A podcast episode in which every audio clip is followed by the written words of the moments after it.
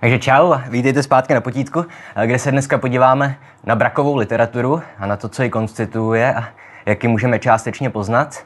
A jako hosta jsem si dneska pozval eh, australského spisovatele J. Kristofa a jeho fantazy román Nikdy noc.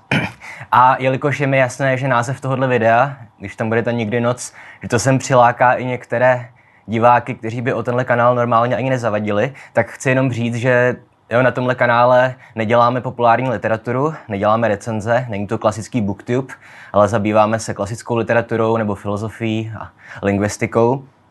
A v jednom z minulých dílů jsem mluvil o knize Heterokosmika, jo, která se zabývá vlastně fikčními světy a jak jsou konstituované.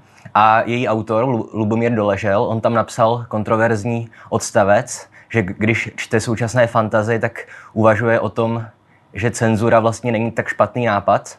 A já jsem se rozhodl tohle tvrzení proskoumat.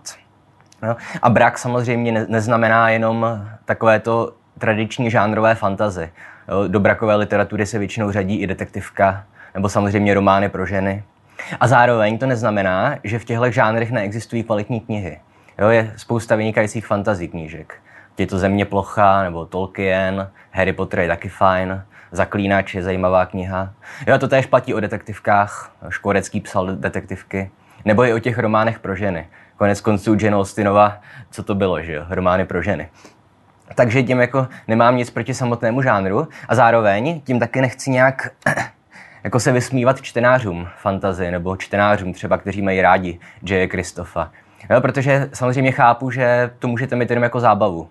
Jo, že, že v tom nehledáte nějakou hodnotnou literaturu a nějaké velké myšlenky, ale že prostě to je odpočinková záležitost pro vás a v tom případě to je naprosto v pohodě. Jo, já, já dělám to též s televizí. Já v televizi jsem, se dívám na nějaké artové filmy tak jako jednou za dva roky, ale jinak většinou času konzumuju americké sitcomy nebo taky nějaké sci-fi seriály a, a fantasy seriály.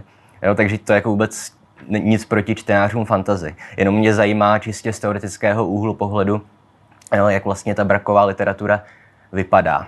Jo a samozřejmě je rozhodně lepší, když tráví lidi čas, volný čas tím, že čtou e, brakové fantazy, než kdyby prostě, nevím, šikanovali bezdomovce, nebo čichali Toluven, nebo kdyby četli Paula Coelia. Jo, takže tohle je jenom, aby jsme si ujasnili. Tak a teďka už teda, co se týče toho J. Kristofa a uh, románu Nikdy noc, já jsem si ho vybral z několika důvodů. Za prvé proto, že má strašný hype na internetu má obrovská hodnocení na všech těch Goodreads a na těchto čtenářských serverech. I jsem si procházel Booktube, český i zahraniční, a většině booktuberů nebo blogerů knižních se to taky líbí a dávají tomu vysoká hodnocení. Takže jsem si říkal, že ať nemířím nízko, ale ať mířím vysoko. A zároveň um, jsem si tu knihu taky vybral, protože tenhle žánr tvoří z velké části to takzvané young adult. Ty knížky, které jsou zaměřené na, na teenagery, řekněme, nebo na lidi, kterými tak jako 21, 22. A tady by se mohlo říct, že už jako nejsem cílová skupina a u románu Nikdy noc právě tohle rozhodně říct nemůžeme. Ten eh, román je vyloženě zaměřený na dospělé publikum. První věta úvodu toho románu je něco ve smyslu, když lidi umírají, často se u toho poserou. A celá první kapitola je de facto pornografická, takže tady myslím, já jsem cílová skupina. Tak. Takže to jen tak na úvod. A teďka teda začnu tradičně příběhem velice stručně, protože ta kniha má nějakých 500 stran nebo kolik. Já nevím, já mám jenom e-knihu, v tomhle formátu to má skoro 800 stran. A takže samozřejmě můžu jenom nastřelit kontury toho příběhu. Ale odehrává se to vlastně v antickém Římě, který ale není antický Řím. Je to nějaký fiktivní svět, ve kterém jsou tři slunce na obloze, takže tam logicky nikdy není noc, proto nikdy noc. A protagonistka se jmenuje Mia a její, jejího otce vlastně popraví kvůli nějaké zradě domělé, matku zavřou do vězení, s malým bratrem se stane Bůh co. A tak ona, aby se mohla pomstít, tak se rozhodne, že se stane vražetkyní. A má proto dobré předpoklady, jo, protože má nějakou speciální schopnost, že umí vlastně ovládat stíny a používat je jak na to, aby zpomalila nepřátele, tak aby se sama dokázala zahalit. No, a nejdřív je teda cvičí nějaký ten místní vrah, ale když jí je 16, tak se ji rozhodne poslat do školy pro vrahy. A tak teda putuje do školy, cestou potká jiného kluka, který má stejnou motivaci, taky se chce vyučit vrahem. No a pak dorazí do, do té školy a začne se učit na vražetkyni a tady už skončím s vyzrazováním. Jo, nebudu dělat spoilery. No a jako tenhle děj, už jenom tady z toho krátkého schnutí vidíte, že je to prostě zase jenom jedna z mnoha variací Harryho Pottera. Jo a je to Harry Potter, který se ale jako snaží za každou cenu dokázat, že to není Harry Potter. Že je to daleko víc jakoby hra o trůny, nebo něco takového. A takže to je prostě Harry Potter, který je ale ve všech ohledech drsnější. Takže tam máme sexuální scény, je tam explicitní násilí, jo, ale když si vezmeme ten příběh, který jsem převyprávěl znova a akorát si tam dosadíme postavy z Harryho Pottera, tak vidíte, že to je to samé. Jo? Mladému Harrymu Potterovi, respektive Mie, Korvérové, nebo jak se jmenuje, zabíjí rodiče. V tomhle případě zabijí otce a matku pošlo do vězení. To vězení se mimochodem jmenuje Kámen mudrců, aby nebylo dost odkazů na, na Harryho Pottera. No a tak milá Mia vyrazí do školy do Bradavic. Cestou potká kamaráda, který taky jede do školy. Ron Weasley. A ještě předtím, než dorazí do školy, tak se setkají s takovou nějakou starší dámou, která taky kdysi chodila do té školy, ale nebyla dost dobrá, takže se s ní nestala ta skutečná vražditkyně, ale pracuje tam jenom jako nějaká služka. Jakoby. A zároveň ona se s nimi skamarádí a slouží vlastně průvodce jako průvodce tou školou. Vysvětluje jim, jak to tam funguje. Takže tohle je úplně klasický Hagrid, že jo. A pak teda dorazí do té školy a mají slavnostní hostinu, mluví k ním paní ředitelka, pak mají první lekci a na té první lekci je takový protivný profesor, který je slepý, takže samozřejmě učí šermování, to je vůbec není kliše. No a ta protagonistka ho urazí a tak on jí za trest usekne ruku. Takže ona musí do nemocnice nebo do, do ošetřovny, aby jí tu ruku zase přišili a spravili. A takže opět, tohle je prostě Severus Snape, ale jelikož to je drsnější, tenhle svět, tak místo, aby jim strhával body, tak jim seká ruce za trest. No. A ta podobnost s Harrym Potterem jde tak daleko, že zkrátka se tam potom s kamarádí s další holkou, jo, s Ashley, říkejme Hermiona, a spolu prostě chodí po večerce se toulat vlastně uh, chodbami toho místa, té školy, jo, což opět je klasický Harry Potter motiv. A tady opět jenom narážíme na to, že já neznám fantasy žánr. Pokud se vyznáte ve fantazii, tak mi najdete ještě asi šest dalších knížek, které fungují na úplně stejném principu a které jsou třeba nikdy noci bližší než Harry Potter. A, a tady je problém v tom, že ten autor se teda snažil za každou cenu dokázat, že to není Harry Potter, že to je drsné a že to je pro dospělé. Jak říkám, že to je hra o trůny. Jenže problém je, že hru o trůny, nebo knihu Písně a ohně, nebo jak se to jmenuje, prostě nedělá to, že, se tam hodně, že tam je hodně sexu a že se tam hodně vraždí. Jo? Hra o trůny je zajímavá proto, že má komplexní svět s zajímavou sítí vztahů, která je sice náročná na pochopení, ale zároveň se v ní můžete orientovat. Jo? Já prostě ve hře o trůny jsem sice nevěděl, jak se jmenuje každá druhá postava, včetně několika těch důležitých, ale pořád jsem věděl, jaké jsou jejich motivace, no, jak, jaká je jejich role v tom světě. A tady prostě těch postav je daleko méně a zápletek je méně a je to daleko přímočařejší, opět jako Harry Potter. A, a přesto je těžší se v tomhle světě orientovat, než třeba ve světě uh, hry o trůny. No. Ale tohle všechno by nevadilo, protože že všechny příběhy už byly napsané. No. Někdo říká, že existuje jenom nějakých 250 možných příběhů, někdo říká, že dokonce jenom 13. Takže o příběh nejde. Vždycky ve výsledku, když hodnotíme literaturu, tak jde o to, jak je ten příběh zpracovaný. Mluvím samozřejmě o próze. Jo. V poezii nebo v dramatu máme jiná kritéria. A tady narážíme na asi největší problém u Kristofa a Nikdy noci, že ta kniha je prostě strašně špatně napsaná. Objektivně, stylisticky. On se neustále pokouší, no neustále ne, hlavně ze začátku, o nějaké barvité metafory a o přirovnání, ale jako vyznívá to dost trapně. No, prostě napsal jsem si několik citací. Cituji. Ten mladík byl krásný. Jemná karamelová pleť a úsměv sladký, jako cukrový melon. Hezky neuspořádané černé kudrny. Silné ruce, pevné svaly a ty jeho oči. O, dcery, ty jeho oči. Pět tisíc sáhů hluboké. Konec citace. No, já, já nevím, no, prostě úsměv sladký jako cukrový melon. Jak vypadá úsměv sladký jako cukrový melon? Případně, jo, oči pět tisíc sáhů hluboké.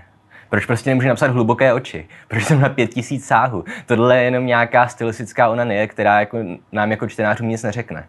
Obecně platí v literatuře, že dobrý spisovatel sdělí co nejvíc obsahu pomocí co nejméně slov. A Kristof dělá pravý opak. On používá strašně moc slov k tomu, aby neřekl vůbec nic. No. A zároveň občas jako tady tu nějakou neobratnost vypravěčskou můžeme pozorovat i jako na takových drobných detailech.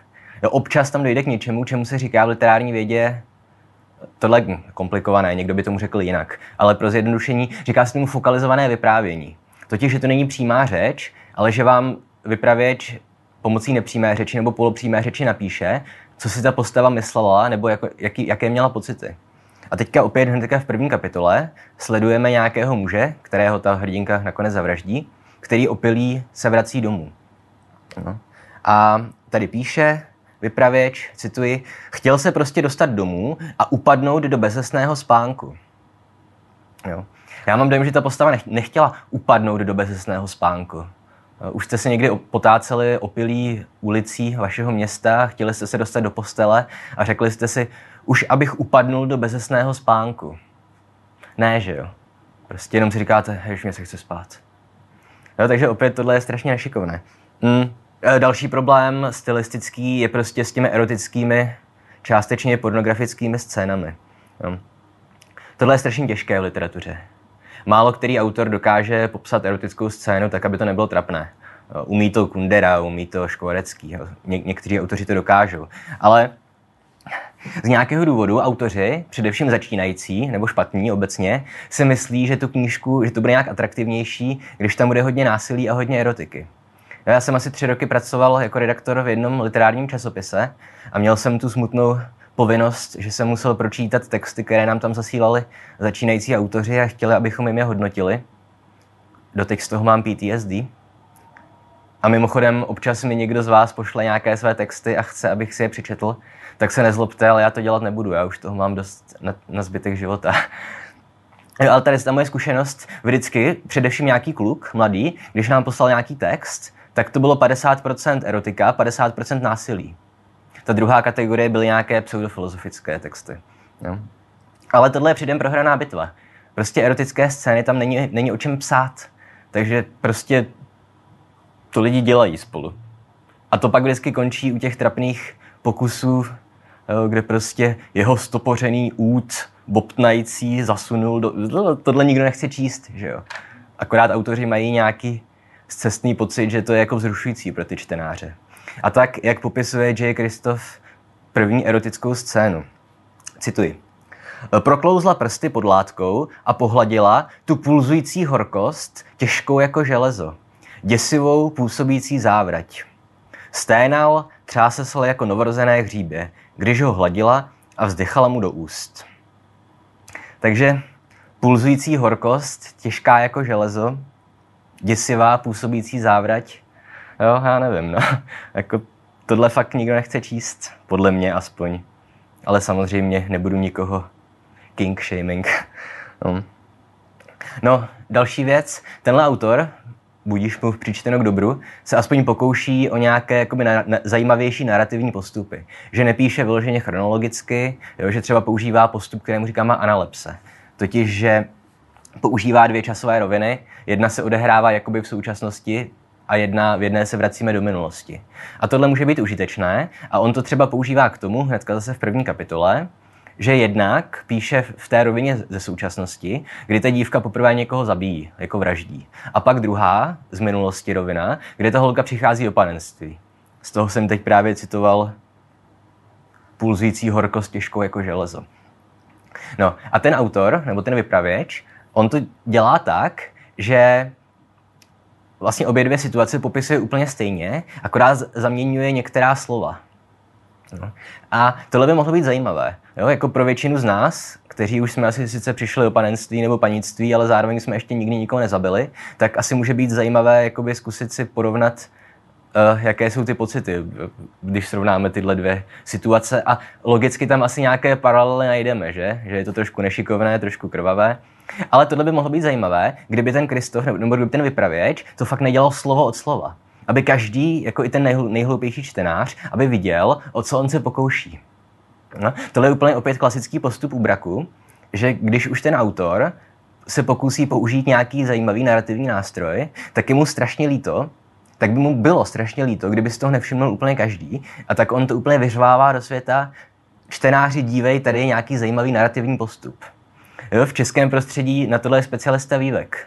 Michal Vývek. Ten prostě kdykoliv použije nějakou aluzi nebo cokoliv, nějaký citát, tak to musí dát do kurzívy nebo do boltu nebo do kapitálek, musí to být velkými písmeny, aby prostě ukázal, podívejte, jak jsem chytrý. Hmm. Takže tohle prostě taky částečně konstituje brak. No. No, ale co je na téhle knižce nejhorší, specificky na téhle knižce, nikoliv na žánru nebo na brakové literatuře, je tady ta entita vypravěče. Jo, ten vypravěč Kristofův je naprosto nesnesitelný. Jo, on má prostě pocit vlastní důležitosti a vtipnosti a jedinečnosti a co je nejhorší, taky nadřazenosti. Jo? On neustále komentuje, jak tahle kniha není jako jiné knihy. Jo? Jak je drsnější a jak není pro každého. A, ale zároveň komentuje i, i jakoby sám sebe. On říká, jak on je vtipný a jak ostatní autoři jsou špatní. A tohle je strašně trapný, něco takového dělat. A opět můžeme se najít nějaké citace, ať jenom nemluvím. Jo, ale obecně platí to též v literatuře, co platí v životě. Určitě jste slyšeli to kliše, že za člověka nemluví jeho slova, ale jeho činy. A to též můžeme říct i o literatuře. A tenhle ten vypravěč je klasický příběh nějakého člověka, kterého určitě máte ve svém okolí, který neustále mluví o tom, jak je dobrý, jak umí zpívat, jak umí tancovat, jak rychle běhá, ale záhadným způsobem ho nikdy nevidíte zpívat nebo tancovat nebo běhat. A tohle přesně dělá ten vypravěč nikdy noci. Jak třeba on komentuje to, že tahle kniha není pro slabé žaludky a zároveň si dělá srandu jakoby z básníků. Vlastně vytváří jenom jejich karikatury, jako nějakých těch naivek, které opěvují ženskou krásu a nějaké ty ideální hrdiny. Uh, jo, on popisuje tu hrdinku, Miu, a říká, že nebyla moc hezká. A teďka cituji. Mléčně bílá je konec konců jen vzletné označení pro nezdravě bledou. A štíhlá, říkají básníci, aby nemuseli použít slovo vyhubla. Ale měla své kouzlo, přátelé. A všichni vaši básníci stojí za hovno. Jo. Právě, že dobrý básník se pozná podle toho, že dělá přesný opak toho, co dělá Kristof. Jo. Jak jsem říkal, že pomocí mála slov sdělí hodně informací a že rozhodně nemá potřebu jako říkat, ale ostatní básníci, oni nevědí, jak se to dělá. A jasně, můžeme přistoupit na tu hru, že ve fikčním světě nikdy noci neexistují dobří básníci. Dejme tomu. Ale jako já bych spíš hádal, že motivace Kristofa v tomhle ohledu je prostě nějaké podlézání svému cílovému publiku, u kterého on ví, že oni zkrátka nečtou poezii. A tak si tu poezii vytváří nějakého toho stromena a přetvářejí si poezii do nějakého toho konceptu něčeho hloupého a nepochopitelného, co prostě oni tomu nerozumí, takže to je nejspíš kravina. A tak on tady jako Kristof říká, správně, můj čtenáři, poezie je pro naivky, ale vy vyčtěte, jak se, jak se tady kuchají střeva. Mimochodem přečtěte si Bodléra, ten je stokrát drsnější než tady nějaká nikdy noc. Hmm. A nebo ještě druhý případ. Jo, on hodně používá poznámky pod čarou, což by mi nevadilo. On, on je jednak používá k tomu, aby jako dotvářel nějak ten fiktivní svět, ve kterém se ta knížka odehrává, že tam vysvětluje nějaké ty, nějaká ta pravidla, která tam platí a mluví o různých skupinách a rasách, které se tam vyskytují. Jako asi proč ne? Mě to nebavilo, já už jsem to potom přeskakoval. Ale zároveň, co je horší, tak ty poznámky pod čarou používá k tomu opět, aby ukázal, jak je strašně vtipný. Takže prostě jo, tady je scéna, že ta holka krade nějaké jídlo, aby přežila ale občas tam nechá peníze. A tak on napíše do poznámky pod čarou. Cituji. Jen se podívejte, bylo v ní i něco dobrého. Ach, jak dojemné. Psáno s několika dlouhými E na konci. No, jako proč tohle musí dělat ten vypravěč? Proč prostě nemůže ukázat, že ta holka sice nebyla žádný světec, ale měla i své světlé chvilky? Proč to musí komentovat? No. To je prostě, to, jako když se smějete vlastnímu vtipu. Řeknete, udělal jsem vtip, smějte se se mnou. A tohle jde ještě dál, když vyloženě jako se pokouší dělat vtipy. Jo? Cituji. Zdálo se, že se Danievo pomalejší oko stáčí jinam, jako by ho zaujaly nějaké hezké květiny nebo možná duha. Poznámka pod čarou. V tuhle chvíli nebyly v místnosti žádné duhy. Jo? Takže ten vypravěč řekne nějakou naprostou debilitu a pak říká, to je debilita, co? Smějte se se mnou. Případně Tady to je dialog mezi tou Mijou a kamarádem jejím, Trikem, nebo Ronem Weaslem. Uh, cituji. Prasovrt byl proslulý pirát. Určitě jste o něm slyšel. Nikdy jsem nebyl přes historii. Čím se proslavil? Eh, vrtal se v prasatech. Poznámka pod čarou, přestaňte se hyhňat a chovejte se trochu dospěle. Já nevím, jako pokud je vtipné to, že Pirát Prasovart se proslavil tím, že se vrtal v prasatech, a pokud je to tak vtipné, že autor očekává, že se čtenáři budou hyhňat, asi bez komentáře, no. A tohle je jenom jako zlomek toho, proč tahle kniha je podle mě jako strašná. A abych aspoň řekl jednu zajímavost, protože tohle video očividně těch literárně vědných zajímavostí plné moc není, tak jsem zmiňoval tu postavu, jsem Nájev se jmenuje, toho Hagrida, no, ta starší žena, která jim tam slouží jako průvodce. A ona je podaná jako nějak exoticky. A to se projevuje především tím, že o sobě mluví i o ostatních lidech, mluví ve třetí osobě. Takže ona říká takové to klasické, dívka mi pomůže a Nájev za odměnu jí ukáže, jak se dostat do školy.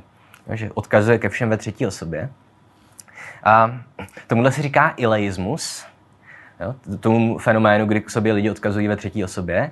A ve skutečném světě to má několik důvodů. Buď je to projev psychické choroby, ale tohle není ten případ, nebo se to používá jako stylistická figura, a nebo to používají často lidi, kteří o sobě mají hodně vysoké mínění.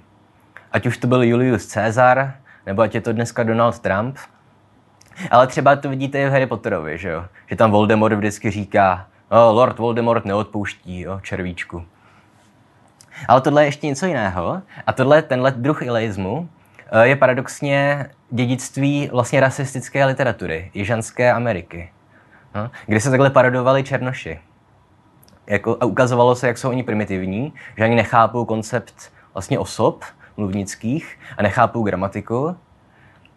A tohle znáte třeba z Karla Máje. Pokud jste četli Vinetua, tak tam je postava toho černocha, který se jmenuje Masa Bob.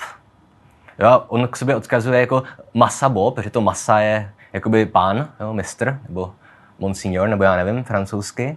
A on si zakládá na tom, že je svobodný černoch, jo, že už to je asi po abolici. A, a on mluví tím stylem Masa Bob pomoci Old Shatterhand. Masa Bob je svobodný černoch. Masa Bob dělat, co on chtít. No. A tady to je starý koncept. A tenkrát samozřejmě lidi prostě byli rasisti, že jo. E, I prostě Immanuel Kant, zakladatel moderní etiky, tak on prostě psal úplně strašné věci. On psal, že prostě američtí indiáni jsou líní a, a škaredí a není možné je ani vzdělávat. Černoši naproti tomu, ti jsou živelní a aktivní a je možné je vzdělat, ale jenom do té míry, aby byli dobrými otroky. Jo, takže v té době to bylo relativně normální. I když tím to neomlouvám, že jo? protože Černoši věděli, že otroctví je špatné. Takže, jo, ale tady ten koncept, vidíte, nám přežil v literatuře, i když ztratil ty své původní konotace. Ale podívejte se na Masa Bob, je svobodný Černoch, on chtít pomoct Old Shatterhand a podívejte se na doby je svobodný skřítek, on pomůže Harry Potterovi. Jo? Tohle, tohle je dědictví jo, starých rasistických předsudků, které se vlastně prostřednictvím literatury dodnes nějak odráží i v současném světě. A tím samozřejmě neříkám, že J. Kristof nebo Rowlingová jsou rasisti. Jo, chraň pámbu. Jenom ukazuju, jak se některá tahle kliše drží i v, současném diskurzu. Tak, a abych to teda zakončil. Jo? Různá témata nebo různé příběhy mají jako různé způsoby stvárnění, které jim nejvíc vyhovují. Pokud chcete napsat o svých pocitech nebo nějakých dojmech nebo úvahách, použijete liriku, lirickou poezii.